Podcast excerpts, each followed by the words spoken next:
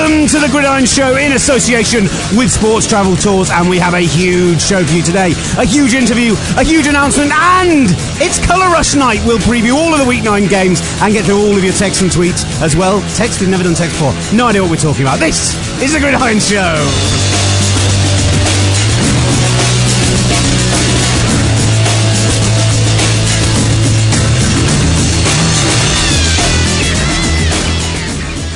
I don't know what happened there with the text tweets, emails and tweets, because we have had emails in for the first time ever, so we'll get onto all of that a little bit later on. Will Gavin and Ollie Hunter. I'm here in the usual studio. Ollie Hunter has got so offended at me coughing in his face on a repeated basis that he's doing the show from the other side of London. Yes, I am indeed, yes. But it didn't stop me from air drumming and air guitaring, a bit like a mental, to the music. Is that acceptable? A bit like a crazy. So Ollie, if you get worried about it, edit it. How's your week been, or should I say? To the bank. To the bank, if I say. Yeah, my week's been good. I'm still growing my beard because on Saturday, and it's good that we're doing the podcast now, because on Saturday I'm going to be in a film. Ooh, do tell. Yeah, this isn't the big announcement. I just want to point that out because we've got lots to get onto today. It is the Gridiron Show in association with Sports Travel Tours, and it's a Sports Travel Tours related announcement coming up in a couple of moments' time. But Ollie, the Hollywood Star, tell me all. I wouldn't say Hollywood Star, but it's a British production. It's a feature film. Yes. Dreams of Hollywood. Dreams of Hollywood. Bursting across the podcast. I didn't have to read for the part, which was wonderful. Was it that of a homeless man? It's basically that of a homeless explorer. And it's a horror movie. I get killed. Excellent. And it does have a cinema release, I believe. Hashtag spoiler alert, but I would have guessed you got killed. You don't strike me as a final female type. There is no way I'm a final female type. Good stuff, mate. Well, as I say, there's so much to cram into today's show. We're going to look forward to all of the Week 10 games. We've also got the Thursday night game. We'll do a review of that. And we've got a massive interview with none other than someone of the Carolina Panthers. Is that because you haven't done it yet? No, yeah, the reason I say it like that. Basically, we've got an interview set up for tomorrow with Josh Norman, superstar cornerback of the Carolina Panthers. He's so in right now. He's so hot right now. But the problem is he's so hot right now that they've basically said to me, look, we're going to do our very best to get you on the phone with Josh, but we can't absolutely 100% guarantee it because during our limited media availability post-practice, he's meant to be doing the podium, he's meant to be doing this, that and the other. You are a priority, but not the number one priority. So it may be that we don't speak to Josh, we may speak to Thomas Davis, we may speak to... Oh, rubbish. Shut your mouth. Josh Norman or nothing. Thomas Davis who? That's a disgrace. Don't they know who we are? Thomas Davis Sr., I think you'll find. That guy. Not Thomas Davis who? Thomas Davis, we may get Luke Kuechly, we may get K1 Short. Luke Kuechly? He can naff off. You shut up, Ollie Hunter. They've given us a whole backup list of players, so we're going to be speaking with a player from a team who are, as my buzz phrase appeared to be when I went back and edited the last show, halfway to perfection. And I'm going to ask them about that in that exact way. Oh, don't say that. Please don't. So that's going to be coming up in a very short while. And the big announcement in relation to Sports Travel Tours, sports travel for sports fans, by sports fans, is that, of course, we trailed it on this podcast for a long time that if you subscribed to Gridiron Magazine, which you can still do at gridiron-magazine.com, prior to the 1st of November, you would be entered into a competition to win tickets to either the AFC or NFC Championship game. And not just tickets, flights, accommodation and experience on the day, so tailgating, etc. as well. What a prize, Ollie Hunter. That's a marvellous prize. That literally worth thousands of pounds. Yeah. Maybe a thousand, well, for 2 tickets and 2 flights, yes, thousands of pounds, literally thousands of pounds. So the exciting thing is, the announcement is that live on Monday night / Tuesday morning show, we're going to be calling up the winner of this competition on the podcast to tell them that they have won tickets to the AFC or NFC Championship game. Get to France. And the big thing is if you have entered into this, make sure you are by your phone on Monday evening. That's the first thing. Ollie, can you record on Monday? Yep. Excellent. On Monday evening, make sure you're by your phone so we can call you. You don't initially, it's not a choice of the AFC or NFC Championship game. What we're going to do is, when we've got to the divisional round weekend and it's clear who the teams could be you're going to, we will work out what the best travel options are for you, for Sports Travel Tours, where you'll get the best experience in terms of tailgating, etc. So it's not locked in. It's basically going to be what's going to give you the very best possible weekend, which is the best game, which is the best stadium experience, which is the best city to be in, and then we'll pick that one and you'll go to that game. Wow. Incredible. This is incredible stuff. So Andrew's going to join us on the phone as well from sportstraveltours.com. It's going to be brilliant. I can't wait. I didn't think it would be that good, but it really will be that good. Yeah, I'm not lying, buddy. So, yeah, keep getting in touch with us in all the usual places, at Gridiron on Twitter, gridiron-magazine.com. Get on there and do your predictor game. If you've not done it for this weekend, some people have been doing so badly recently that you can still probably win, even if you didn't put the Thursday night game in, and have your chance to win a New Era hat. And if you win the whole season overall, at the moment, I still think it's the same person in the lead, although I'm back just 4 games. I could win the overall prize. I have to say, by the way, if you do win the league, you will win the hat. That's only if you vote. If you get your votes in, it doesn't. It's not retrospective winning of hats. It doesn't matter if you've said it on a well-respected and well-loved podcast, or this podcast, and then later had the entries done in a data entry style by the other presenter from the podcast. I really need a slurp of my tea. Ollie, talk for a second.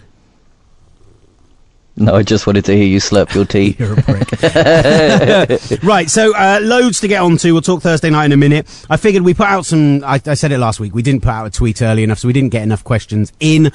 So I put out some tweets that were early, and we got quite a few texts and tweets back to us. So let's go through a few things now before we get on to the games.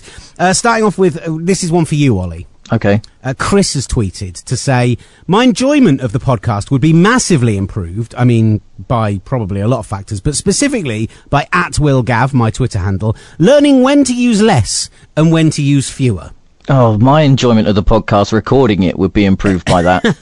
Now, I know my grammar is terrible. It's always been terrible. I get stick from Sherry and from Liam Blackburn for it. Whenever I write pieces for the magazine, I get stick for it. Is that why you don't write pieces for the magazine now? Basically, yes. I get stick for it. I, write interviews up, and then they have to spend hours sub-editing them. So, it's why I get in trouble whenever I tweet, putting capitals in the wrong place and writing things at the wrong time and whatever else it is. So my grammar is genuinely terrible. I know that. So Ollie, you need to be correcting me. Okay. If I say the wrong thing, pull me up. No, I don't like doing that. I had to do that for 6 years with a Brazilian Portuguese-speaking wife. I had to do that all the time. You didn't have to, did you? I did. She asked me. Maybe it's because you felt you had to. Oh, Ollie, I want to improve my English. That's a terrible impression, but I love it. So if I say less or fewer in the wrong place, please pull me up on it. I would say play a little sound effect in or something, a little bit of... I think it was BS. But you're not in the same studio as me, so I have control over everything. Bobby tweets, and this is in relation to... We talked about, on last week's show, the fact that I put sweet corn in my chili con carne. No, there's never been ever. You're a bastard. There's never ever been, in terms of reaction to nonsense we've done on the show. Very few things have elicited a reaction more than the football talk, but this week we had 2 things particularly elicit a reaction. It was our discussion of LaMarcus Joyner and the Teddy Bridgewater hit, which generally people were very positive on. We have had it confirmed just in the last hour or so that LaMarcus Joyner is going to be fined $23,152 to be precise. Where does that money go, though? Who knows, but won't receive a ban. You never know where the money goes on these fines. But there was, first of all, disgust. And then some people tried it and were on board with the sweet corn. They loved the idea, and it's brought us the idea about of maybe for the playoffs, I think, rather than doing it in the regular season, doing a weekly, we cook something tailgate related, bring it into the studio and do a little recipe taste tester recommender thing. Oh, I quite like that. Tailgate related, though, I think is limiting us. Well, it needs to be something American football related, otherwise we're just turning our podcast into a cookery show. Oh, yeah, good point. Okay. All right. Tailgate related. Fine. Or that's any a great kind of food, idea. Any kind of food. And on this very thought, Bobby has tweeted us, and this is a little specific, but I'll answer it. Where's the best place to get a curry in London? Tooting, where I live. There's 3 Wembley. Amazing curry houses in Tooting, which if you go to the timeout list of best curries in London, 3 of the top 5 are all within a 10-minute walk of my house. You wonder why I'm a fat bastard.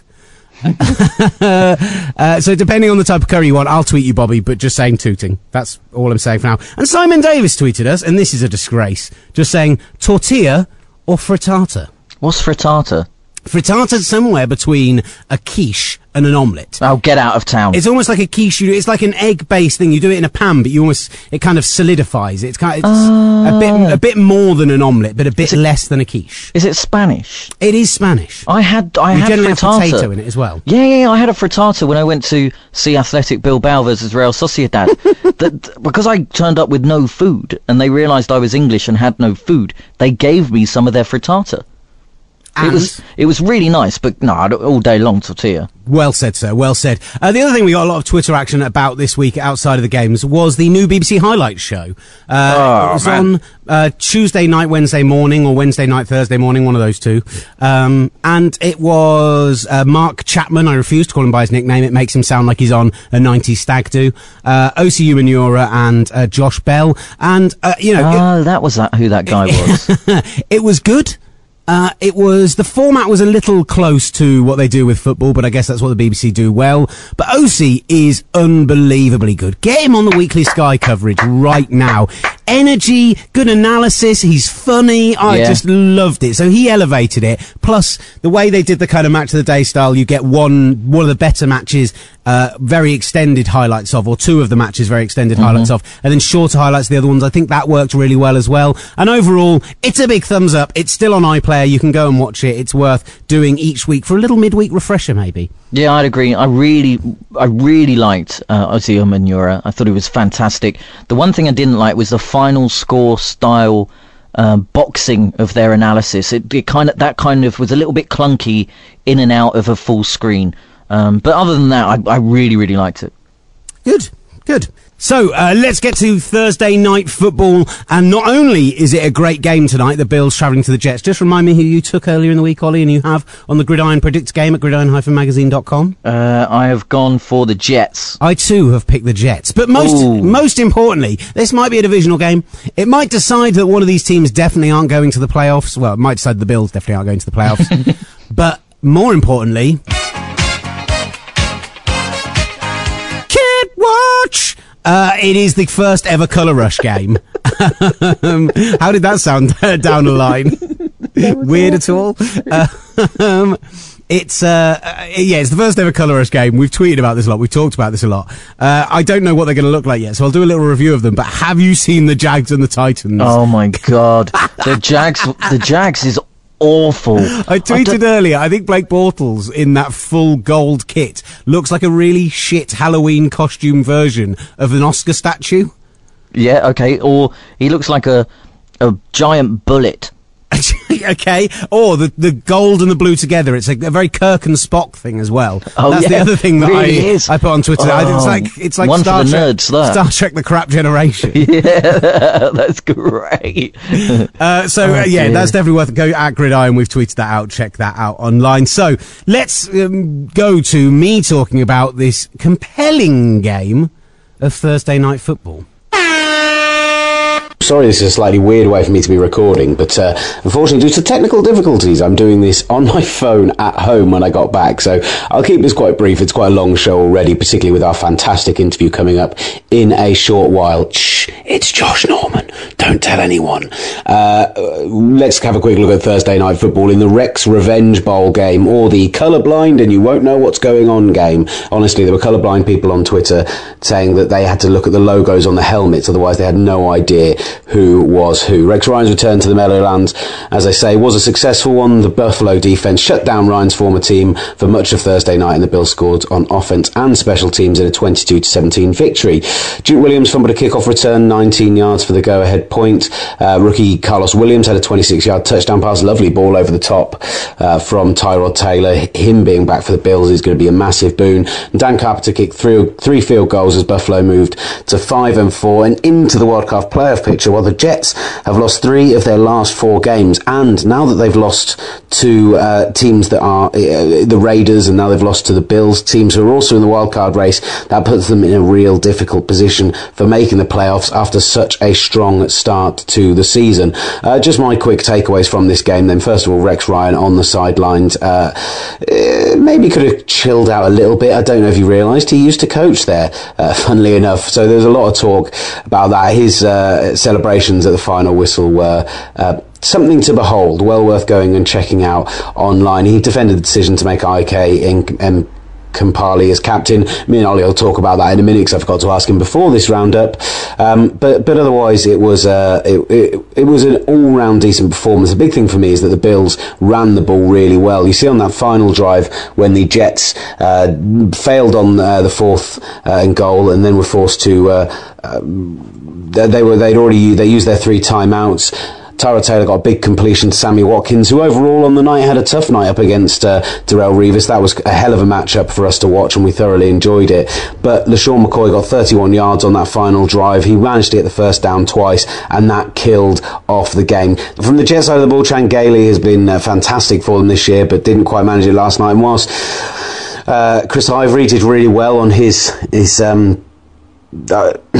and whilst Chris Ivory had his best game in 4 weeks, he didn't get a score like he has been doing recently, but he got more yards per carry than he has in any other game, reliant on a couple of touchdown passes. The one to Eric Decker, excellent ball over middle, and the Brandon Marshall one, hilariously, he tugged on Ryan Fitzpatrick's beard. I desperately hope that becomes a new bit of luck, kissing Fabian Barthez's head in the France 98 World Cup. If you don't get that reference, you're probably too young to be my friend. So all in all, the biggest problem for the Jets was the missing chances. A throw to the tight end right at the death of the game, and the lack of tight end play overall was absolutely shocking. But they just missed passes in big areas. They didn't go for a field goal on fourth down earlier in the game, when I think they were 11 points behind. Not 11, they were 12 points behind, which is why going for the field goal didn't make a huge amount of sense, because it didn't get them within a single score. But if they'd gone for that field goal, then at the end of the game they could have gone for a field goal instead of being forced to go for it on fourth down.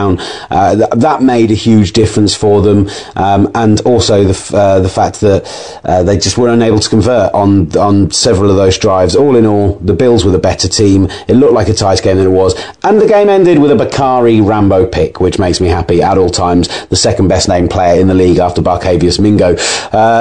Really enjoyed Thursday Night Football. Now back to the podcast. Lots of great stuff in here, and our fantastic interview coming up with Josh Norman, the cornerback from the Carolina Panthers. Enjoy. So there it was, Thursday Night Football, Bills, Jets. I almost got that wrong then and said the Jags, but I didn't. So let's all be pleased about it. Yay! And on the point, actually, I meant to actually ask you this before we went into the Thursday night review. So maybe I'll ask you off the back. Ek Impanala Yali Yala. Sorry, Ek Enim Kapali. That was perfect. Was it? Yeah, amazing. Is the team captain for tonight's games, and I was wondering what you thought of that. Bit of a dick move from Rex, isn't it? But apparently he does it for every game, though. Yeah. Well, every game that he has a player that's related to the opposition. And he was always going to do it. I mean, it reminds me of a certain former member of this podcast, something he would do. I think the thing is, and this was eloquently put by Matthew Berry on the Fancy Focus podcast, is that he's doing what Jeff Fisher did when Jeff Fisher rolled out all of the draft picks they picked up with the RG3 trade as their captains when the Rams played Washington. But the difference being that, well, what did Washington ever do to the Rams? They just gave them a load of high picks in order to get a player. They didn't sack them. They didn't sack them and then pick up a bunch of players that he really would have liked on the team when he was the coach there. He didn't do anything. There's no bitterness there. He just did it. That was a proper dick move. What Rex is doing, I kind of feel is justified. I think it's all right, really. I mean, all he did was punch Gino in the face. It'd be great. We've all thought about it. Yeah, we've all thought about doing it. So, but it'll be, I think it's a bit of a dick move, but I don't really care enough. Sorry, mate. I know you want something better from me. I can't give it you. Fair enough. That's fine. We also got somebody who was requesting, Cy Day has tweeted, is there a longer version of the Fitzmagic drop? I'm sure you've played it, but maybe it was just a seriously mental dream. There's a full song. It's a 2-minute long song. I'm going to play it underneath us now while we're talking. We put it on the end of a podcast a couple of weeks ago. I'll tell you what we'll do. If Fitzmagic has an amazing game tonight and the Jets win and he throws three touchdowns, we will end the podcast with the Fitzmagic song in full. Agreed? Yeah, agreed. Excellent. This is what I really enjoy when we do these shows in different studios, Ollie, is the live in-pod show planning that we end up doing. Isn't it great? It's just wonderful. So our Panthers interview coming up momentarily. There is some bye-week teams on week 10, Atlanta, Indianapolis, San Diego, San Francisco. Quite a few of them have had a bit of news this week. I thought we could touch on some of that before we move on and talk about the weekend games and specifically the Panthers. First of all, for the Colts, Andrew Luck is going to be out for 2 to 6 weeks with a lacerated kidney. Classic moment of we finish recording the podcast and that news comes out about an hour later. We found out that the Colts have claimed Charlie Whitehurst, Clipboard Jesus, Whoa. Is back in the league off waivers. He was cut from the Titans earlier this week in order to allow room for fat David Cobb onto their 53-man roster. Chaz Whitehurst, who had started 7 games for the Titans last season, completed 101 for 105 for 1,326 yards, 7 touchdowns, just 2 interceptions. So actually, I remember he had that really good stretch under center for the Titans last year. But basically, it's just we need a clipboard holder behind our clipboard holder because our number one guy is suffering big time. Yeah. I mean, okay. I mean, Hasselbank will be in, and everyone knows that. But just in case he goes down, Whitehurst is a good enough guy to have backing up the backup. We're going to be talking about the Titans in a minute when we talk about the Panthers. But the big question this raises, I guess, is can any of the other teams win the AFC South now? Do you think the Colts with Hasselbeck, considering he came in, played very well against mediocre teams? Do you think he can go on a run here with Andrew Luck out of the team and still take the Colts to the division title? I mean, the thing that you've got in his favour for that to actually happen is that he does have 2 wins under his belt. He does know the offence. He does know the coaches. Charlie Whitehurst doesn't. He does have all of that in his locker. The fact that the Colts haven't been playing great, regardless of whether he's been in or not, is a worry. Their only good game really was that game against Denver last week, and now the man that orchestrated it is Andrew Luck, and he's out. So it's almost a coin flip to see how well they do. The thing that also that goes in their favour is that the rest of the AFC South really sucks. We've been saying AFC South, by the way. I think you mean the division of disgrace. Yeah, but didn't we decide that it wouldn't be the division of disgrace until after this week? I think Andrew Luck going out makes it the division of disgrace. Let's give it the division of disgrace. Okay, from now on it will be referred to as the AFC disgrace. Excellent news. Yes. Pleased with that one. For San Francisco, there was some positive news, then negative news again earlier today, as it looked like the insider line that Patrick Willis and Anthony Davis were both going to return next year. Anthony Davis, 26-year-old right tackle, played at Pro Bowl level the last couple of years, fantastic player, had concussion issues, decided to quote-unquote retire, but always said there was a chance he'd come back. Patrick Willis did retire with his turf toe. It was suggested he might come back next year. Anthony Davis looks like a near-definite. Patrick Willis has since put the longest Instagram post I've ever seen in my life. It's like an essay with a lot of emojis in it. We've tweeted it from @Gridiron, of course, saying that basically he's not going to come back next year. Oh, and Gabbert starting again next week. Hooray.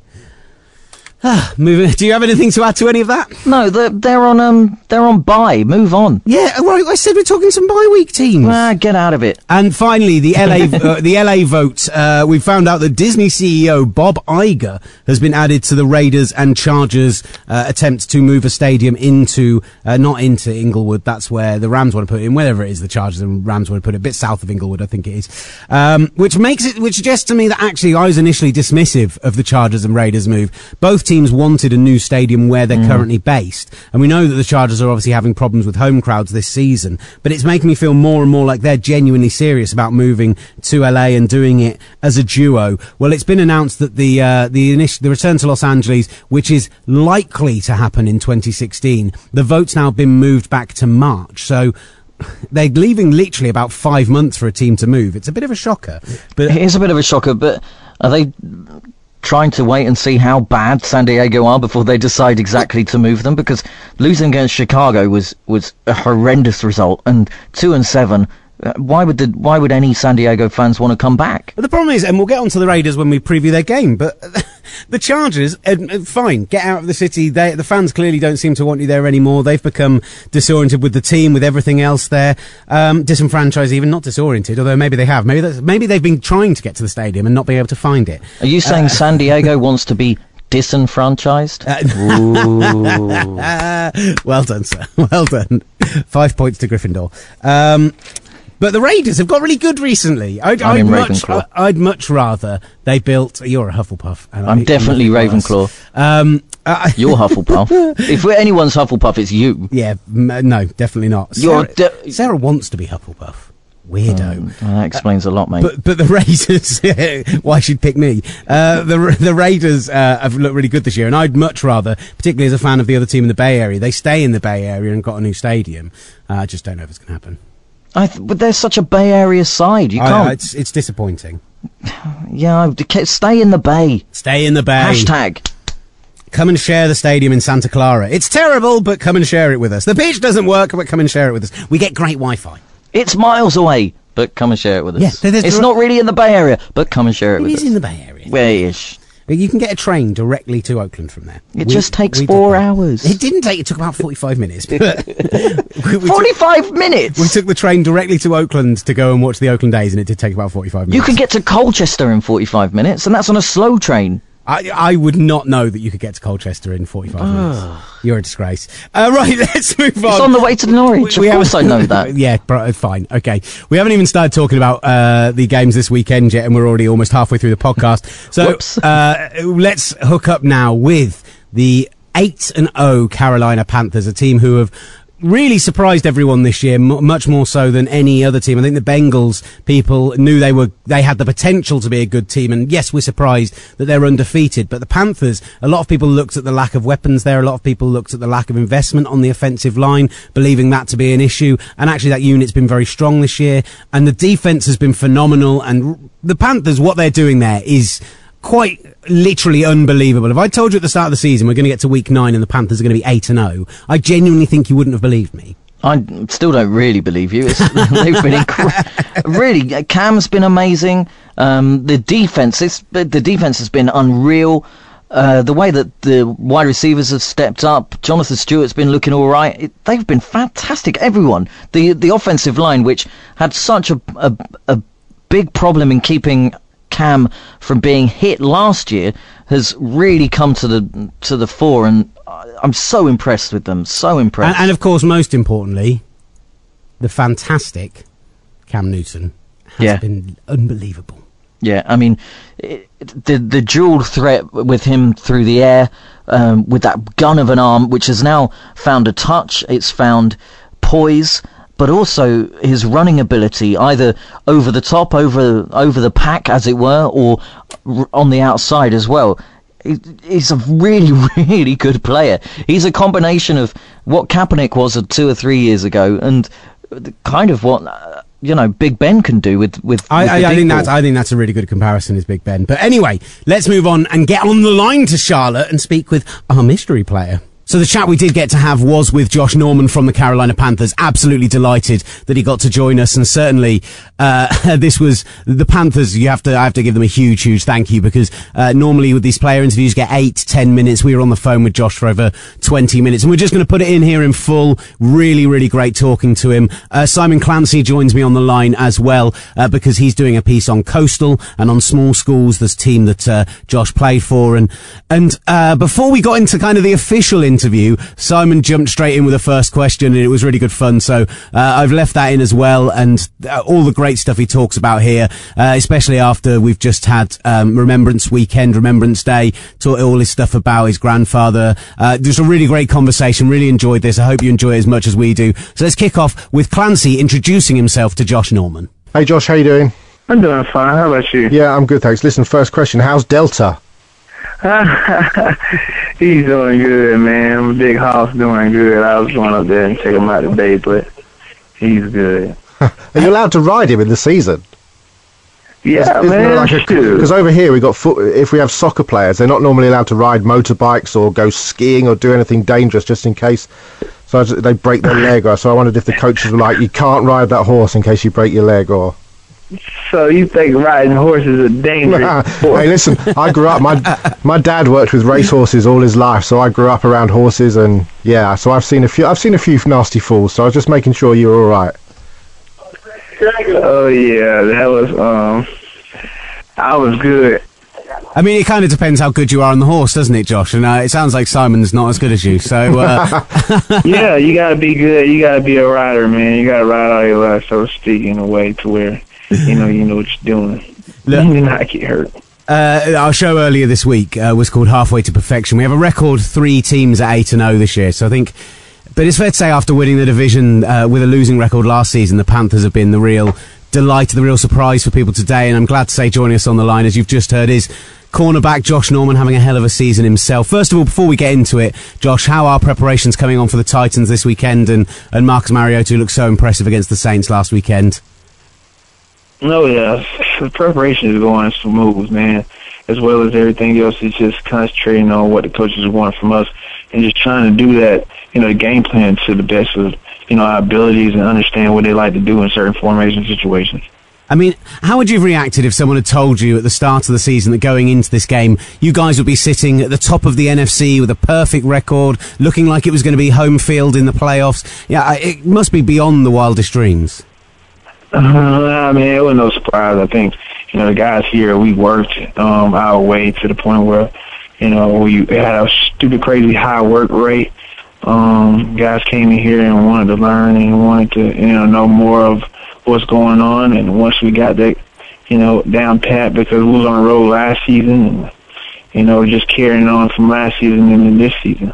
And I think through that period, I mean, we compare it with the other teams in the same situation. There have been some really tight games in there. I think about the overtime win over the Colts, the fourth quarter win in Seattle. You said, you were on a roll at the end of last year, but what's been the difference in this team, meaning that you're coming out on top in those big spots? Well, just perseverance and just that dog-like mentality, man. Just that blue-collar work ethic and just fighting our way through, man, to the end of the whistle. They keep pounding the motto that we, like to say, and everything, we just keep pounding throughout, any situation adversity comes or strikes, we just push through, man. Listen, we got into a bit of a bar debate after the last Wembley game. We were watching the late games last weekend, and we got into a bit of a conversation about the most underrated head coach in the league. And after a few beers and it all shook out, I think we settled on Ron Rivera. Do you think he's been getting the acclaim he deserves for getting your team into this position? Well, I don't think so. I think they look at him more so as a defensive-minded head coach, but overall, which he is a defensive-minded coach, but at the same time, he's a head coach, and knowing that, I think his justice is due for what he is and what he, as a head coach, and how he brings that, to his teammates, or not teammates, but to his players. His, montage and how he brings his overall personality and himself to the players, and we like it, man. We like it. I mean, he's not really an open book necessarily with the media, but say, take a situation like against the Colts where you've got to go into overtime and you've got to beat them. What's he saying to his players in that situation? Well, just keep pounding, keep fighting through, keep striving to, do your job and do it to the best of your ability and just keep going and fighting through the, the whistle, and let everything else take care of itself. Well, I think, talking about yourself, Josh, if you asked most people which players had made the biggest stride since the start of the 2013 season, I think Josh Norman is a name that comes very high, if not top of people's lists. You weren't starting at the start of last year, haven't been benched in 2013. You came back for that Week 5 game against the Bears and not lost your place in the team since. What's elevated you over that last 12 months or so? What's changed for you in the last year? Well, God's really truly been blessing me, man. He really has been, and I just have to be, a servant to listen to his will and knowing that if this wasn't for me, then it wasn't, and then if it was for me, just give me strength and the ability to push through all obstacles and, anything that came up that was discerning.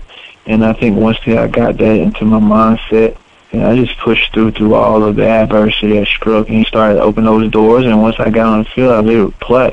Once I was able to play, people really saw what, we had, and we were just working towards, our talent level because, you can always, God gave us talent, but if you don't work at you know, that rate of what your talent and you was blessed with, then, you know, you're doing yourself a disservice. So that's why I was just put my head down and work.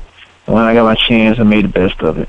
I mean, the thing is fair to say talent is a key word, because I think people loved your physical ability coming out of Coastal, and there was a lot of talk of scheme fit, whether you're playing to your own strength or playing within the plays themselves. What in terms of your play in the NFL and fitting with the team and what the work you've done with Steve Wilkes has done to elevate your play from just being talented to kind of being dominant on that side of the ball? Oh, yeah, because Steve Wilkes, he helped me in a lot of ways. Just to... You know, his coaching style is so much different than what I've ever had, and how he brings it out of you and how he, you know, demands that, you know, picture perfect tact technician, you know, just being one of those guys and just, you know, coaching us in a way where, you know, it teaches our weapons for a DB, his eyes, feet, hips, and hands, and those weapons, and on every play you're going to, you know, find yourself coming back to the eyes, feet, hips, and hands. And if you can, you know, do something where you can win in that down, it's going to take, you know, those four things to be able to win that down. And he's been stressing that and working with us all the way through. And just knowing that he's there, and you can ask him any questions. Therefore, it's nothing that I can take away from that as him being a, you know, great position coach. Josh, coming out of high school, you didn't get any. You didn't have any offers from Division I schools, and you said yourself that you sort of fell through the cracks a little bit. Does playing at a school like Coastal give you, and what happened with you in terms of not getting any offers, does that give you a bit of a chip on your shoulder about trying to be your best in every single game, because you know that you're not playing for Alabama on national television, or you're not playing for Florida State in a New Year's Day bowl game? You have to give everything every single game. Oh, yeah, man. It was like a red or blue pill for me. It was like, you know, red pill, I knew if I was going to stay here, I was going to have to be here the whole entire time. And, you know, I couldn't, you know, I couldn't let up. I couldn't have a bad game, man. I had to do some stuff out of the ordinary to be, you know, caught on TV or caught on, you know, just something to where somebody's radar, they know that this is a big-time guy down here that's making noise, because, you know, you see the Division 1A schools, the Georgias and the Clemsons and all those guys, they get on TV every week. So you know those schools, you know what they bring. And so for Red Pill with me, it was like I knew I was going to have to do things twice as extra hard. And the blue pill was going to be, you know, I can go to Georgia, Clemson, and places like that and walk on. Yeah, I played the first year and came back, got a scholarship, and, you know, rode on out to the sunset and went first round, easy. But who wants anything in life when it's, you know, worth, you know, giving it to you? So I was just like, hey, I might as well just go ahead and take this offer as a red pill. I knew it was going to be a hard road, but at the end of the day, I knew something was going to pay off in the end. And, well, hey, look at me now. Yeah, I'm working in now. Did you find the transition from small school to the NFL difficult? I know that Coach Wilkes said that, you know, tried to tell you to sort of almost take every play. You don't have to make a big play every play. More allow the game to come to you, and you'll end up making the plays that you made with the Chanticleers. Was that a difficult transition for you? Yeah, because I was making every play out there in Coastal. I mean, it really was. Man, I wasn't really depending on too many people. I was just trying to do it. Everything, man. I got here, it was kind of like a big shocker to me, because I was trying to make every play for a while, and it was just one of those things where I had to realize that, you know, people have jobs too, and do their jobs, you got to do it to the best of their abilities, and understand that and help them out as much as I can. But just knowing in my position, just do my job and let the plays come to me. If I'm in great position, they'll come, and once I am, capitalize on them. And, you know, I've been doing that, man. Maybe one time, maybe I got out of a position that they could play here and there, but it was nothing like Coastal Carolina, though. So, Champ Bailey said that you're the best cornerback in the NFL at the moment. Is he right? Who? Champ Bailey said that you're the best. Oh, Champ Bailey, you're the best corner in the NFL right now. Is he right? Well, he ain't wrong. I think it was Champ dubbed that, then I guess he's very credible. I mean, the man played 15 plus years in the league. Well, I don't know, God, man, I know how many interceptions he had and Pro Bowls out of this world. I think he probably leading cornerbacks in like the entire like NFL history and the most Pro Bowls ever selected by a cornerback. So the guy must knows what he's talking about. Well, it must really help playing on that defense, though, because I look at the all the levels of that defense, the linebacking core with Kuechly and Davis and Shaq Thompson coming in there and playing at such a level. K'Wan Short is playing lights out on that line. You guys in the backfield seem to be making plays. It must be a great unit to be around every day and be working with when you're in this situation. It's a fun unit to be around every day, man. Like, your job, when you come here, sometimes, like I can remember years back, man, it was just a tough experience coming to work every day, man. It was just so hard getting out of bed. So hard to try to come in and want to, you know, come up here and spend 12 hours. It was grueling. But now I come here, I'm excited when I wake up, get ready to go to work. I am. I'm excited to be here. I'm excited to be a part of something that's very special. And I can't say I ever did that before within my career, that I was excited to be somewhere and be a part of a group that's, you know, really care about each other. And this is a group that does, and it's kind of crazy in a way, but it's also refreshing. You know, it's very refreshing, and everything is, you know, our arrow is pointing up. Yeah, no doubt. And I think you talk about arrow pointing up, and I ask about that defensive side of the ball, but when I mentioned players who have elevated in the last year, I said you're the top of people's list. I imagine that your quarterback is a guy who's quite near the top of people's list, if not also in and around the same area. People talking about him as being the only player challenging Brady as MVP. What's Cam like in the locker room? What's it like to face against him in training, and how important is he to you guys' success this year? I think Cam is like he's a very energetic personality of a guy. He is very outgoing. He wears his, you know, things on his sleeve. He's a huge competitor, man. Huge competitor. He never loves to lose. Well, we saw in that, there was that moment in pre-season where the two of you had that bit of fire between you, that bit of competitiveness. Mm-hmm. And I have to say, I love that. I love to see that there's, and I certainly know your coaches came out and said the same. So is he that fired up day in, day out, week in, week out that you guys do spar in that way? Not literally fighting, but, you know, on the field. Sure is. Sure is, man. The dude is so competitive, man. I'm on the field, and it's a scout team quarterback, and I'm facing another wide receiver. He talking on the sideline like, I bet you couldn't do that to me if I lined up in front of you. Like he was going to be a wide receiver, you know? And I'm like, well, why don't you come over here and put on this jersey then? Why don't you come over here and do that? And that's the type of, you know, that's the kind of competitiveness he has in himself to try to go against, you know, guys like me, and guys, you know, that he sees that competitive fire that he can get back. I think it's huge, like it feeds him in a way to where he gotta have that. Like I know it feeds me, I gotta have that in order like to live and survive in this like world of NFL that we play in. I gotta have that. That fuels me. But for him, I can see the same thing goes with him. I mean, because he don't want to lose at no ends, no cause, no means. He'll try to win in every way. Fantastic. Fantastic. Look, there's two final things I want to ask you about before we sign off, and thank you so much. You've given us loads of time, so we do really appreciate it. First of all, you've been in the news, obviously, this past week for the fine you've received from the NFL, $5,000 for wearing the message "Proud Brave" on your cleats. You know, there's a debate over whether they have to enforce these rules, etc. But for the listeners who haven't heard about this, just tell us the story behind "Proud Brave" and the reason you wore those this weekend.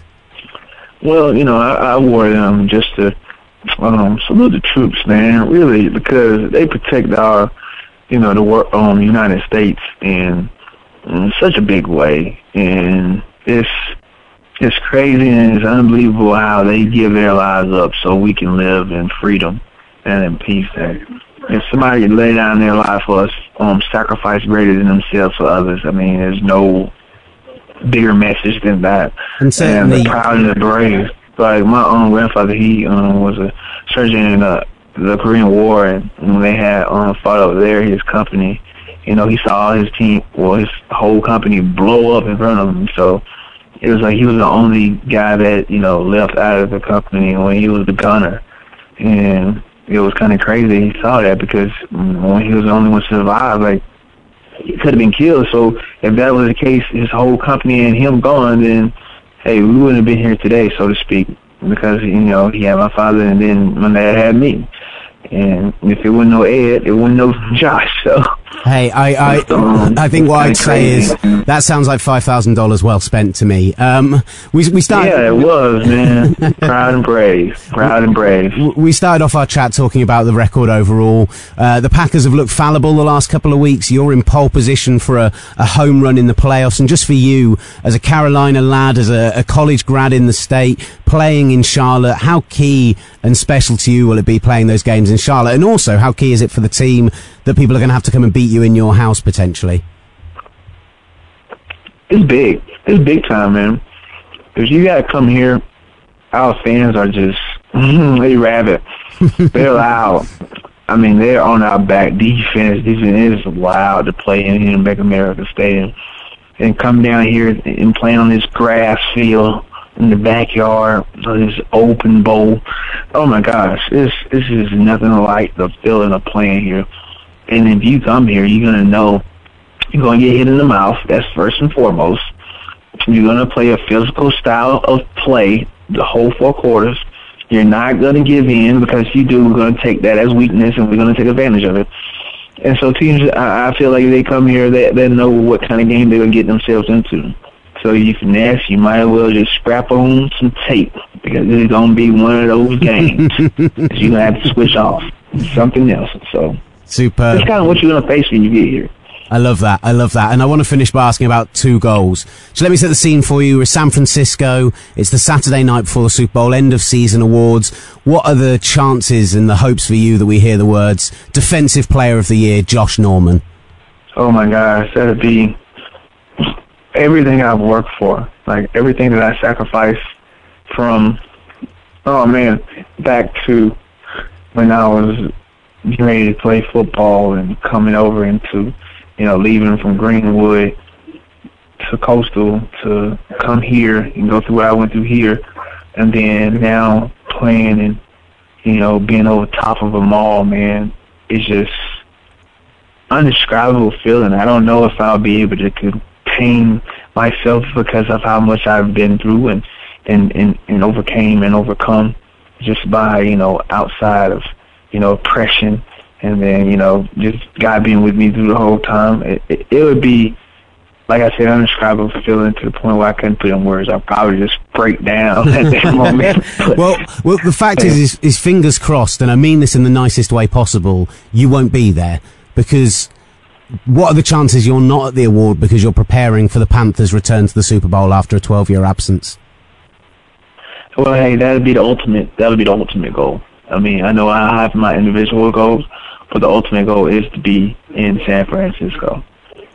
Bare none, hands down, is to be there and be in the Super Bowl 50. It gets no bigger than 50, man. It gets no bigger. I mean, when you look back over it all through the years, they're going to see number 1 and number 50. They want to know those two, you know, who were those two teams, kind of. And then everything else in between, they'll look through.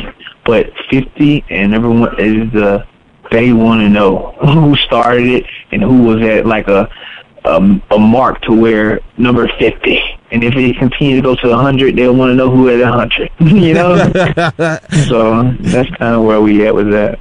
Josh, we're going to be out there in February, and we desperately hope that we get to see you out there too, and I'd love to shake your hand as a Super Bowl winner. So good luck to you for the Titans this weekend and for the rest of the season, and hopefully you achieve both of those dreams.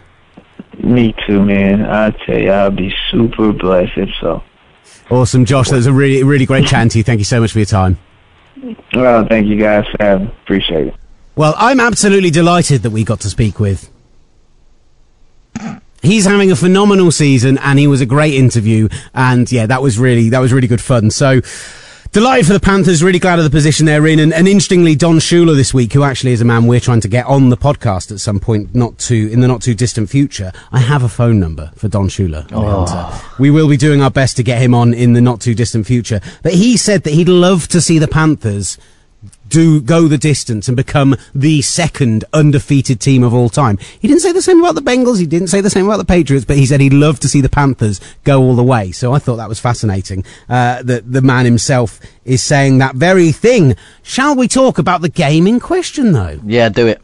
We'll start off with the Carolina side of the ball. They're 8-0, travelling to the 2-6 Tennessee Titans. Tennessee desperate to claw their way out of the basement of the AFC South. No injury reports for Carolina at all. They look like they're at full strength across the backfield and across the offense. And overall, I mean, I don't think there's a huge amount to say about this game. I think that they just match up brilliantly against the Titans in all areas. I think that Marcus Mariota looked very, very good last week, but he's going to have a much tougher job up against the Panthers' backfield. If they can get pass rush up the middle, which is the Titans' line has been good and has been good all year. Carolina just look good at every phase. They look good at every level. Really, really impressed with them. And I expect them to go to Tennessee and get a win. Yeah, me too. I can't really look past anything other than that. The Tennessee Titans, their defense is it's a little bipolar. Sometimes, some weeks it's great, and some weeks it's not. And against a Carolina defense, and the way and how dominant they have been against everyone, my only thought could be a Panthers win. Now, obviously, we've touched on the Panthers quite a lot already at this point. The fact is that they have had a few tight games this year. In the fourth quarter this year, they're only 55-54 against opposition. They've won games like the 29-26 overtime win against the Colts. Green Bay, they want to get by the single score, 37-29. They've had some of those seriously tight games this year. And for the Titans, I mean, we did put it out, gridironpod@gmail.com, and we've had a couple of emails in. And one of them has come in from Adam Foxcroft, regular tweeter to the show. We ask on Twitter, we ask for your questions, your thoughts, your abuse, because we welcome abuse, and your bold predictions or nonsense. And he's given us a combination of those different things. He asked, who is Warren Moon? Who? Good. If you don't know that in joke, just please don't worry about it. We all are aware that he is a two-time Hall of Fame quarterback and an absolute legend and friend of the show. In terms of abuse, he said that listen to this. Only an absolute Neanderthal dredged up from the sewer put sweet corn in a chili con carne. Come on, man, you'll be putting pineapple on pizza next. You love pineapple on pizza. I'm not actually a big fan of pineapple on pizza, but I don't mind it. I'll eat it. I'm not one of these people who thinks it's disgraceful, but all meats I'm fine with. But this is the big thing. He said he thinks the Titans can win the AFC South if they beat Carolina on Sunday, and he thinks that because the Panthers have been in close games, the Titans' weapons are looking good, Dorial Green-Beckham's stepping up, as he has been in the last 2 weeks, and he had a big game last week. We saw Delaney Walker have a big game. We saw Mariota have a timeless game, a record-breaking game for a rookie. He thinks the Titans are going to win. Hashtag bold prediction. Hashtag let's get hysterical. I want to get hysterical. I played the full version. I didn't mean to. Well, thanks for that, mate. It got me thinking, though. Someone I know has pineapple on their burger. Oh, pineapple on a certain type of burger, like a chicken burger for a Hawaiian burger. No, like jalapenos. A proper beef burger with pineapple. Never on beef. If anyone else has that, at Gridironus. That's a disgrace. Right, let's power through the rest of these games then. Do you mean it's the AFC disgrace? Because these 6 o'clock games are not a particularly attractive bunch, I have to say. There's a couple of intriguing games, but only intriguing, not phenomenal games. Let's start off with the battle in the NFC North. Your Green Bay Packers on a 2-game slide, taking on the Detroit Lions. The Lions, obviously at 1-7, coming off their bye week, having lost so spectacularly in London. Calvin Johnson is expected to play after he exited the Wembley game with a rolled ankle. Mike McCarthy announced today that James Starks is the number 1 running back over Fat Eddie Lacy coming into this week. He's still planning it to be a 1-2 punch, but he has named, and that's what he said in his press conference, Fat Eddie Lacy, you're out, mate. Will he forever now be known as Fat Eddie? Well, him and Fat David Cobb are kind of the two of them. David Cobb's come back from this long-term injury. I don't know if you've seen any training videos. The man is chubby. I have not seen any. He's lucky that he is on the same team as the human bowling ball, because if he wasn't on the same team as Mike Tolbert, he would not get away with looking as big as he does. They're expecting David Cobb, even though they think he can take the #1 job in Tennessee. We've talked too much about the Titans now. They think he's going to take a couple of weeks to get back to fitness. Understandably so, Tubby. They all need to meet Fat Ronaldo. Be amazing. So the Packers, are things falling apart in Green Bay? We saw them having a ruck on the sideline. Julius Peppers and Ha-Ha Clinton-Dix having out before BJ Raji got involved as well. Your mate BJ. It seems to be imploding a little bit in Green Bay. Is this the perfect game for your Packers to bounce back and get back into the swing of things? Utterly so. Detroit haven't won in Green Bay in 20 years. I think it's 23 consecutive losses there. There we go. 23 consecutive losses in Green Bay, which is incredible. The Lions, okay, they'll be slightly fresher than Green Bay, but these teams are used to having a week off or coming back from the bye. Green Bay need this game against the Lions. They need it so badly because of that little fracas. I think all of that will be swept under the carpet. But Aaron Rodgers needs a porous defense to be able to get his mojo back. We saw a little bit of it in garbage time last week, but I think with James Starks now considered as the one punch over Fat Eddie, Fat Eddie. I've picked I've picked the Packers, but again, I'm slightly worried about it. It's around the 11-point mark, which is the kind of what the bookies are saying at the moment anyway. So I reckon a touchdown and a field goal difference. The Lions will cause a few problems with Calvin Johnson. But as we know, Matt Stafford sucks. So you want my money? I think the Packers bounce back, full-on blowout this week. They win by 20-plus points. Yes! New Orleans in Washington. Now, the reason I put this as the second game is because it's kind of sneakily got playoff implications. New Orleans lost, obviously, last week against the Titans, having gone on a fantastic run before that. They've won 3 of their last 4 to move back up to 4-5. Of course, they're not in the NFC South race. We know that the Panthers are dominating that at the moment with the faltering Falcons in second. But they do have a chance of the wild card, whereas Washington aren't that far back in the NFC East race. And, with the Cowboys still looking terrible, with the Giants looking undecided, with the Eagles a roller coaster of a team. They beat the Saints today, then they're kind of right back in it. Sunday. Well, what you've got is a Washington defense that, apart from maybe a quarter and a half against New England, had a really good game against the Patriots. And they're going up against the Saints offense, which is on fire at the moment, especially through the air. The rushing is not going great. Mark Ingram and the Washington defense particularly good when rushing. Exactly. So you've got that, and actually the New Orleans Saints rushing defense is not too bad, and Washington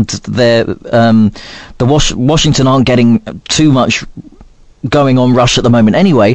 But the New Orleans Saints passing defense is terrible, but Washington, conversely, can't get much going at all on passing. New Orleans, just to give you their defensive stats, they are amongst the league's worst, giving up nearly 30 points a game and 415 yards allowed per game.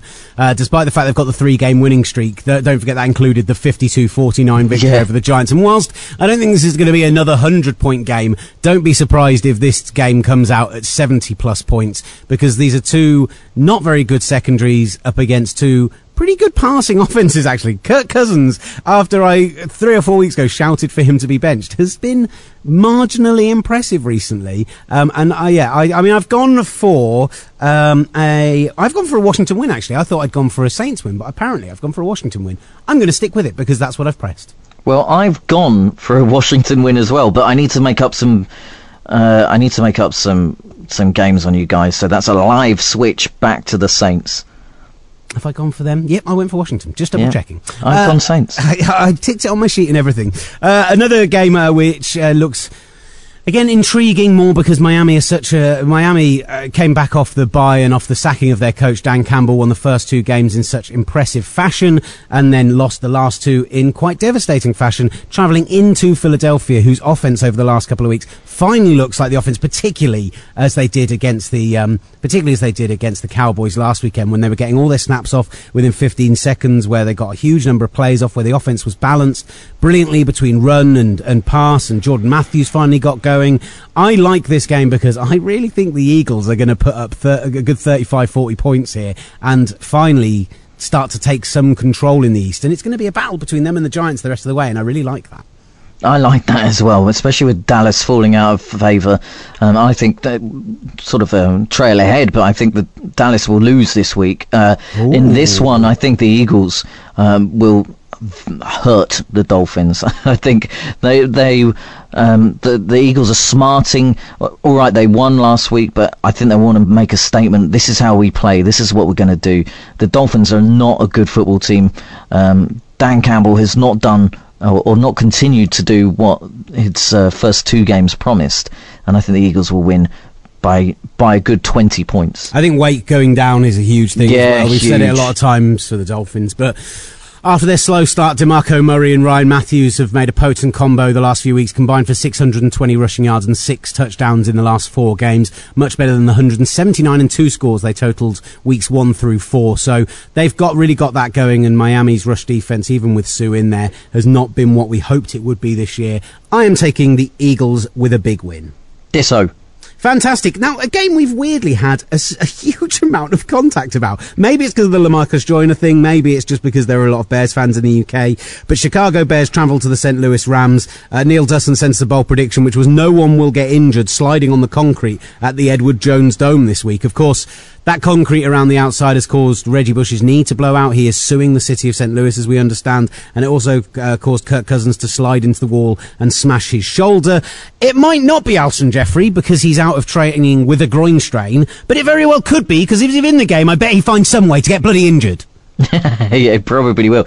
Whenever he's played Alshon Jeffrey, I think it's 4 times this season, the Bears have looked really good, and he's had fantastic games. Up against the Rams' passing defense, which isn't that great, you could see another big day for Jay Cutler. Against the Chargers on Monday, Jay Cutler threw for 345 yards. They finished on a season's best of 446 total yards. This is an offense that's starting to find its rhythm, finding its gear. Jeremy Langford looked pretty good as well. I think my concern there, and Forte might be back this weekend, there's a real problem with John Fox being a bit sly with the injury report. But even with Forte back, even with Langford looking very good last week, this Rams defense is amazing. Yeah, I mean... pretty good, yeah. It was the first time Chicago had gone over 100 in the last 5 games with their 109 rushing yards. Second most of the season, as you said. My problem here is that I don't see the Bears offense going unless Alshon Jeffrey's in there, and it's looking like he might not be. I have taken the Rams at home. What about yourself? Yeah, taken the Rams. I didn't know that Jeffrey might be out, so yeah, definitely the Rams. Even without, I never go Bears. Tenniel has tweeted us a hashtag bold prediction saying Sanu might throw for more yards than Foles this week, and this is the other problem. Is that you can beat the Bears secondary, it's not very good, but Foles is the first player since 2008 to go 7 straight games with at least 20 pass attempts but less than 200 passing yards. It's not a good passing offense. It's all about the amazing Todd Gurley. It's all about Tavon Austin on gadget plays when they're faking it to Todd Gurley. If the Bears can flood the box a little bit, maybe they can get going there, but I imagine this game being gritty. I imagine Gurley getting a lot of yards and probably a couple of scores, and that's how it's going to happen. Yeah, me the same. I've gone Rams. Tony also tweeted us asking, where's Welker's back in this game? That's something that happened after our show finished recording last week. He asked us saying, why are doctors happy to advise Dennis Pitta to stop playing when they're happy to allow Wes Welker to? Surely the brain is worse. Now, Dennis Pitta has gone on season-ending IR, I believe with a foot injury. I need to double-check that potentially, but...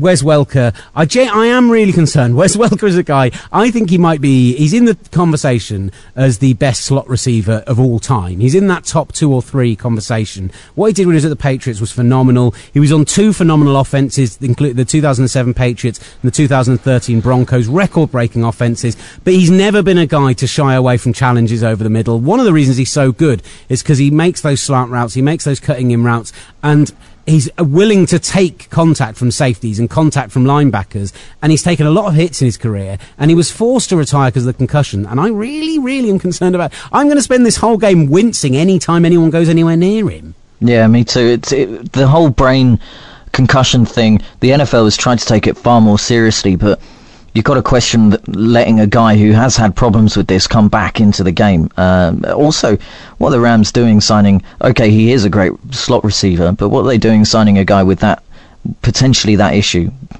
It's an odd one. It really seems bizarre to me. I mean, we know that Stedman Bailey was going to be out for the season, and there aren't a huge amount of options out there.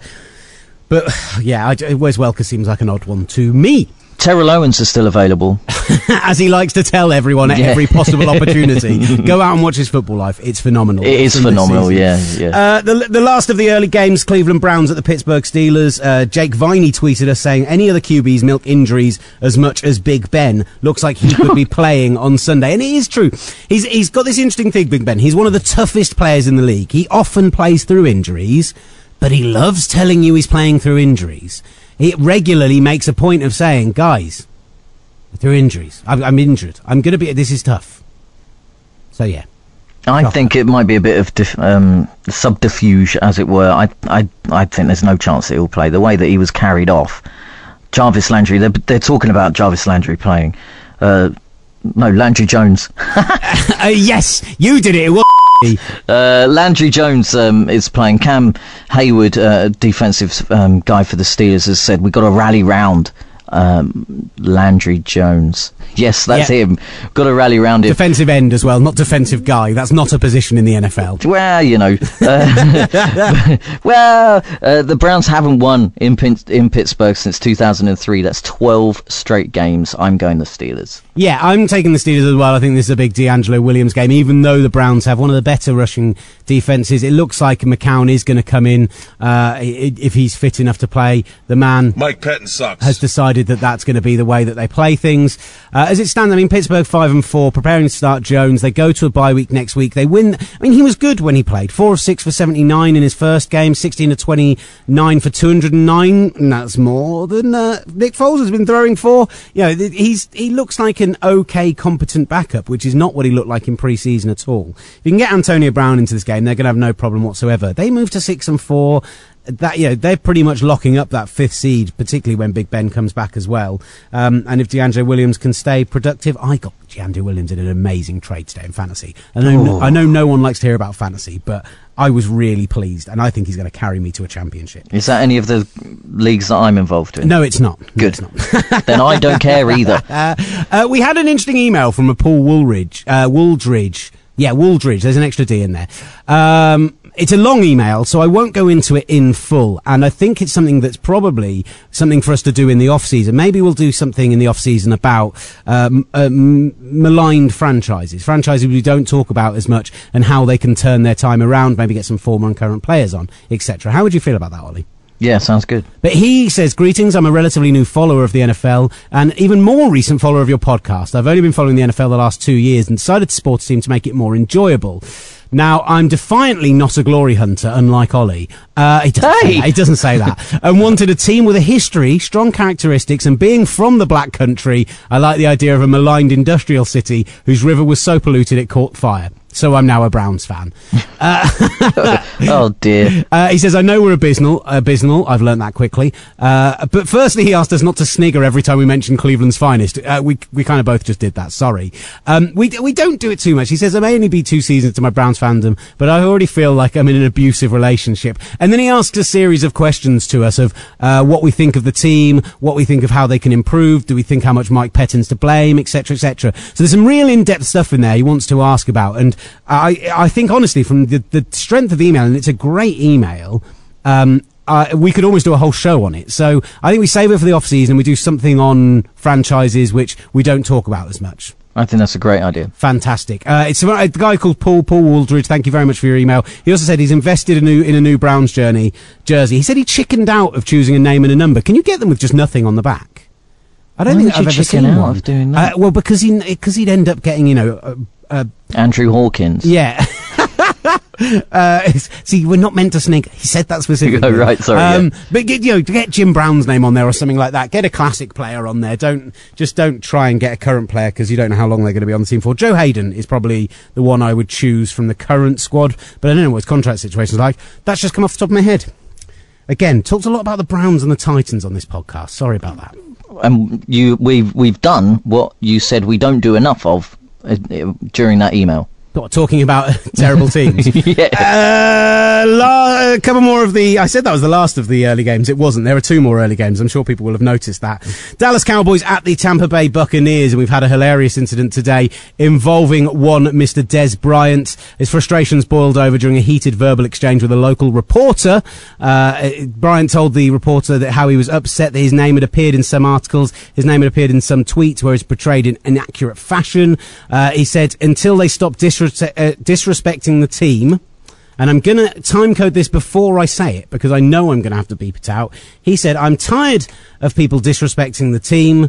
I don't give a motherfucking sick. Bryant yelled at this reporter. Incredible scenes. Apparently some audio here. How about y'all fix this Rich? How about you fix it, Rich? You talking to the wrong people. You talking to the wrong people. Well, I'll make sure I put it out there, since y'all not going to say nothing. I'm going to make sure y'all go street and I'm going to post that on Twitter. And then I'm going to let them know why I do this. Why I do this. I'm going to let it be known why I do it. They dirty. They dirty, all of them, and especially you. Wow. So we didn't hear the specific audio there that I was mentioning, but we certainly heard plenty of audio, and that's going to take a little bit of editing for me. But, yeah, so Des not happy. The problem is, Des, is that your team's 2-6. And I don't know about you, but with the way James Winston's played the last few weeks, and with still the lack of, the lack of Romo in that backfield, I've gone for Tampa Bay this weekend. I've gone the Bucks because... it's probably a terrible decision. Lovie Smith will do something stupid and lose this game. That's what's actually probably going to happen. But, it's most likely to happen. if I could bet on that, I don't know if that's something you can bet on, but if I could, I think I would bet on that. But they can run the ball, Dallas. McFadden's look good. But Tampa Bay have Gerald McCoy. They're not terrible in that part of the field. They're not great in the backfield. I don't see their passing offense getting going. Winston's been impressive recently. I see this as a Bucks win. Yeah, me too. Doug Martin, Charles Sims are looking okay. All right, both of them fumbled last week, but you'd expect them to bounce back from that this week. Dallas Cowboys haven't looked great against the rush. Their secondary isn't good either. Sean Lee has to be fit. And he often goes down during every game, actually, with an injury. I've gone the Buccaneers as well. And the thing is, for me, the other big part is Sean Lee. He's so huge. This defense is always been weaker whenever he's out of there. Byron Jones is going to be back this weekend. But, yeah, all in all, I just think that this incredibly talent-rich Cowboys team just aren't quite there yet, and it's about next season now. What's the last game? Jags at Ravens! Yeah! Dennis Pitta heading to season-ending IR. Blake Bortles said before this game he believes the Jags are just a small step away from turning these tight defeats into wins. I've taken the Jags. And I've taken the Jags because mainly I love the Jags. No other justifiable reason. The thing I wanted to talk about this game very quickly before we move on and go to the late games, because I don't think it's something we need to cover in any depth. These are both teams not going to the playoffs. Well, the Jags still could. The Jags still could, absolutely. We said it about the AFC South. Let's let them win this weekend. AFC disgrace. The AFC disgrace, sorry. Let's let them win this weekend before I get excited about that. But I wondered if you'd heard this, Ollie. That's why men cry for women. That's why women. Can I slow down to honor a woman? Mama, if you hear me, I'm sorry for the pain. And pass it to your love, I was in. Thoughts? Is that Ray Rice? It's Ray Lewis. Ray Lewis's new single, the little snippet that he's put out on Instagram today. It's dreadful. It's really, really bad. Why pick that bit of the song where he kind of stops the song and then goes into the chorus? It's bizarre. And I apologise to all women out there that I said that was Ray Rice. Yeah, good. Yeah, I chose to ignore that. You glossed over it. No, yeah, I glossed over it. You've brought it back up. Well, I needed to apologise. I was right. I've gone the Jags because that's a terrible song. Don't ever play that again, ever. Late games. We did have one more tweet about the Cowboys game, if you want to do it quickly. Go on. Would you take a Super Bowl victory for your team if Greg Hardy had to be the MVP? Defensive players are never the MVP. So it's not true. It's a stupid question. When was the last... Seahawks 2 years ago. Oh, yeah, okay, fine. That random linebacker whose name I can't remember when it definitely should have been somebody much better, but anyway. I'm not sure. It's a tough one. Probably. I dropped Greg Hardy from my... one of my fantasy teams this week. I saw you do that. I nearly picked him up because I'm shameless. Well, I dropped him because I felt guilty for having him. So, I think I'm actually going to say no. Do you know what? I dislike him that much that I would rather not win the Super Bowl. I think he's bad. Him on my team. I think he's a bad person, and I don't want him anywhere near my franchise. Okay, let's get on to the late games. We are running a little bit long on the show, but it's been a great show. Fantastic interview, all the previews. Don't forget that on Monday's show, we're going to be bringing you the live reaction of the person who wins the AFC and NFC Championship game tickets. Three great games in the late games this weekend, starting off with the Minnesota Vikings travelling to the Oakland Raiders. Teddy Bridgewater, it looks like he will play. The Vikings have the second best scoring defence in the league, but the Raiders, this is a great stat, have gone over 30 points in 4 games this season. That's more than they did in the previous 4 seasons. Wow, that is a great stat. This is a great offence. Well, it's a good offence and a half-decent defence, and this is a winnable game at home. And we wanted to say we had to take them seriously if they beat the Steelers last weekend. I still think we take them seriously because of the performance against the Steelers. Carr throwing that pick late was unfortunate, but if Carr can drive this team down the field, then the Oakland Raiders have a real chance here. And I have picked them at home against the Vikings. Yeah, I've also picked them at home against the Vikings. It's getting almost boring at this point. I really like Derek Carr. He's on pace for 4,000 yards. Only the third ever person to do that in Oakland's history, or the Raiders' history. The way he's finding and utilising Crabtree and Amari Cooper, who's looking an absolute stud. The only thing is the Minnesota Vikings passing defense is fantastic. Sixth ranked in the league. Yeah, and that's not to be sniffed at. When you've got a clutch kicker, kick watching Blair Walsh. It could come down to that because these are two very, very good teams. It pains me to say it about the Vikings. 108 yards per game, AP is averaging. You'd expect him to do well on that again. Yeah, I don't think the Raiders' run defence has been good this season, but AP is the best they've come up against, averaging, as you say, 108 yards over the last 3 weeks, 4.8 yards a carry. If they get AP going and Bridgewater is back, I think the Vikings have a real chance here. This is a coin flip game, but certainly if Bridgewater's missing and Sean Hill's in, and if the Raiders can stop Peterson from going over 100 and contain him a bit, then the Raiders will win. Yeah, Raiders will win. Stephon Diggs is looking really, really good, but I don't trust, even if Bridgewater is back, I don't really trust Bridgewater through the air anyway. I don't get what other people see in Bridgewater. I just don't get it. I think he's the ultimate he's the modern game manager. He's the new Alex Smith. And when he has got the run game going and he's got his weapons all operating and doing well, we saw what Alex Smith can do when he was in London. He can do good things, and Bridgewater is similar to that. He's not going to necessarily lose you a game, but he's also not necessarily going to win you the game if he needs to. If you need to put it on his shoulders, I don't know if he's that guy. Well, he did it last week. Yeah, okay. Screw you. Chiefs at Broncos. We know that this is an interesting one. Chiefs off the bye, having played at Wembley. Talib has lost his appeal. He is suspended for the game for his poke in the eye. DeMarcus Ware, who's been so good this year, is going to be missing as well, although Shaquille Barrett, was brilliant when he stepped in for the one game that DeMarcus Ware missed previously. I think he had 3.5 sacks that day, another 4 tackles lost. He had a ludicrous game. All I remember, it was 18 fantasy points, and it was marvellous. Yeah, and he's in my fantasy team this week. He is... So there is potential here with those players missing off that Broncos defence and the Chiefs playing as well as they did in London. Is there any part of you that's leaning towards taking the Chiefs, or will Denver off the back of that loss bounce back? Off the back of Talib, going out or not be or being suspended, I'm going the Chiefs. Wow. I've got to make up my picks on Gridiron Predictor game. Don't forget, talking about those two players, Ware had a sack and Talib had an interception in the 31-24 Thursday Night Football Denver win, and they won that game because Jamal Charles coughed the ball up. It was going to overtime. Yeah, so I think it was a tight game early this year, and that caused Kansas to spiral, and they're now on an upwards turn. That defense has been brilliant. We love that defense. They're all our best friends now after being in the locker room.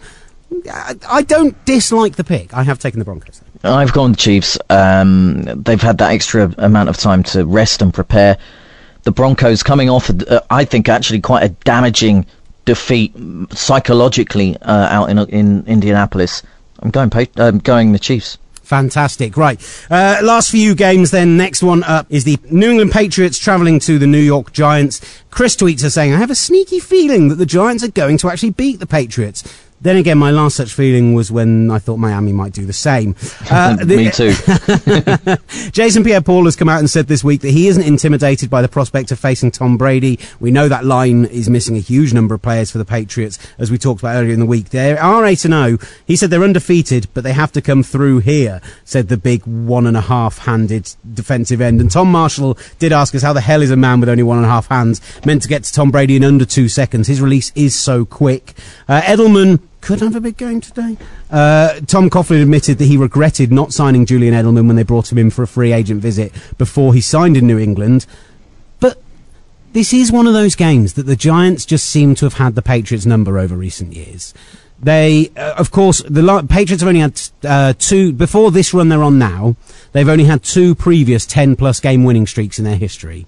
Both of them were ended by the New York Giants. Oh. Admittedly, both of those were in Super Bowls, but that has something to say for it. And they're actually 3-0 against them in that period because they also went to Foxborough and beat them. So the Giants' record over the Patriots is excellent. They beat them in Super Bowl 42. They beat them in Super Bowl 46. But in the year that the Patriots are going out and seeking revenge on everyone after what they went through in the off-season, I think this is the time when the Giants' record against the Patriots finally falls. And I have taken the New England Patriots. I've gone the Patriots as well, but the Giants have really... they're no longer that much of a joke football team. I think the way that they lost to the Saints in that crazy game, that could have gone either way, but to come back against the Bucks and kind of win that, and sort of convincingly as well, I think my problem either way, it's got to be the Pats. I think my problem is the Giants have this kind of, in their mind, they've got this bend, don't break defense. They get a lot of takeaways. They give up a lot of yardage, but with that style of defense, you're meant to give up a lot of yardage without giving up a lot of points. They've still been giving up a lot of points. Their red zone defense is terrible. Whilst I like the fact that they get a lot of picks, they force fumbles, they win the ball back and give Eli short field, then that's my concern, is that against a better offense than some of those they faced, they won't be able to put it together. Two more games in really intriguing Sunday night football game as the Arizona Cardinals travel to the Seattle Seahawks off the back of the bye. Of course, the Cardinals at 6-2 have been one of the most impressive teams in the league this season, but have lost two very close games, probably ones they should have won. But when they entered CenturyLink Field last November, they were at 9-1 and owned a 3-game advantage on Seattle. Seattle were coming off the back of their bye. They won that game 19-3, went on to win their last 5 games, including the second game over Arizona, and won the NFC West. Is this the week that Seattle are finally going to shake the cobwebs off and turn this team around, or do you think the problems they've had this year are genuine problems which will carry on? The latter. I think the genuine problems will carry on. I've picked the Cardinals in this one. I like Carson Palmer. I like what they're doing with the offense. The defense, I mean... it really speaks for itself. They're fantastic to watch on defense. It could be a battle of two defenses, and I think the Arizona Cardinals will be able to flush out Russell Wilson enough to make it so that he can't continue to extend the plays throughout an entire game. And the Cardinals really are the only way to go. I've taken the Seahawks just off the back of the bye at home in the division. But the Cardinals are off the back of a bye. They are, but it's at home. It's in the division. I love the Cardinals. I've talked about it a huge amount on this show. But I think that this is the game where they start to turn it around. And actually, when you look at the Seahawks schedule coming up beyond this game, they're at home the next two against the 49ers, against a very winnable game against the Steelers. It really pains me to say this, but I think the Seahawks are probably at this point, because of the ease of their next two games after this. If they win this weekend, they go into the playoffs. If they lose this weekend, I think they might miss out. And you hope so.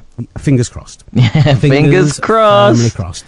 Final game of the weekend is the Houston Texans at the Cincinnati Bengals on Monday Night Football. We are running incredibly long, so just tell me what you think of this game. I have gone for the Bengals to move to 9-0. Massive win for the Bengals, 9-0.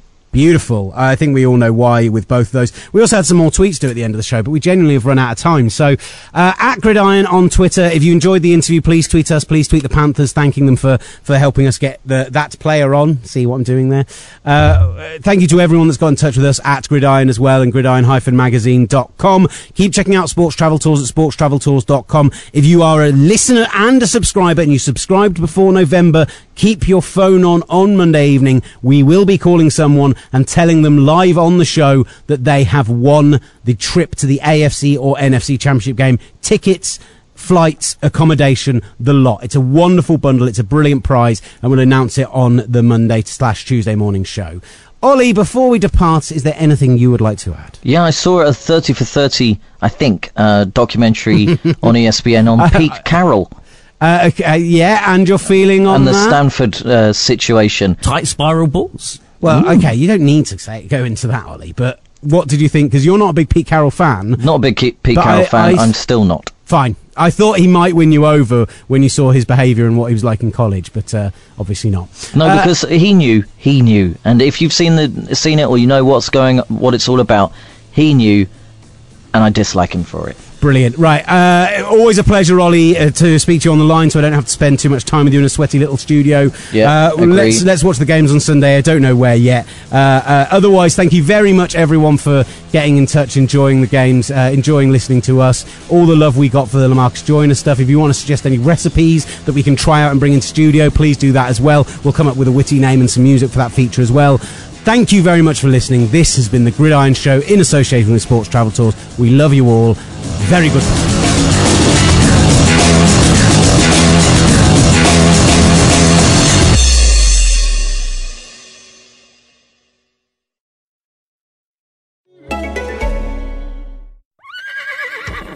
Hello, you're listening to the Horse Ramble Daily, where we'll be covering all of your horse needs. And there's more. Every day during the Cheltenham Festival, Betway are giving you the chance to win £50,000 in the free-to-play, for-to-win game. Head to Betway.com to play now. Up next, more horses. Horse, horse, horse. Horse, horse, horse. Horse, horse, horse. Full terms apply. 18 plus only. BeGambleAware.org.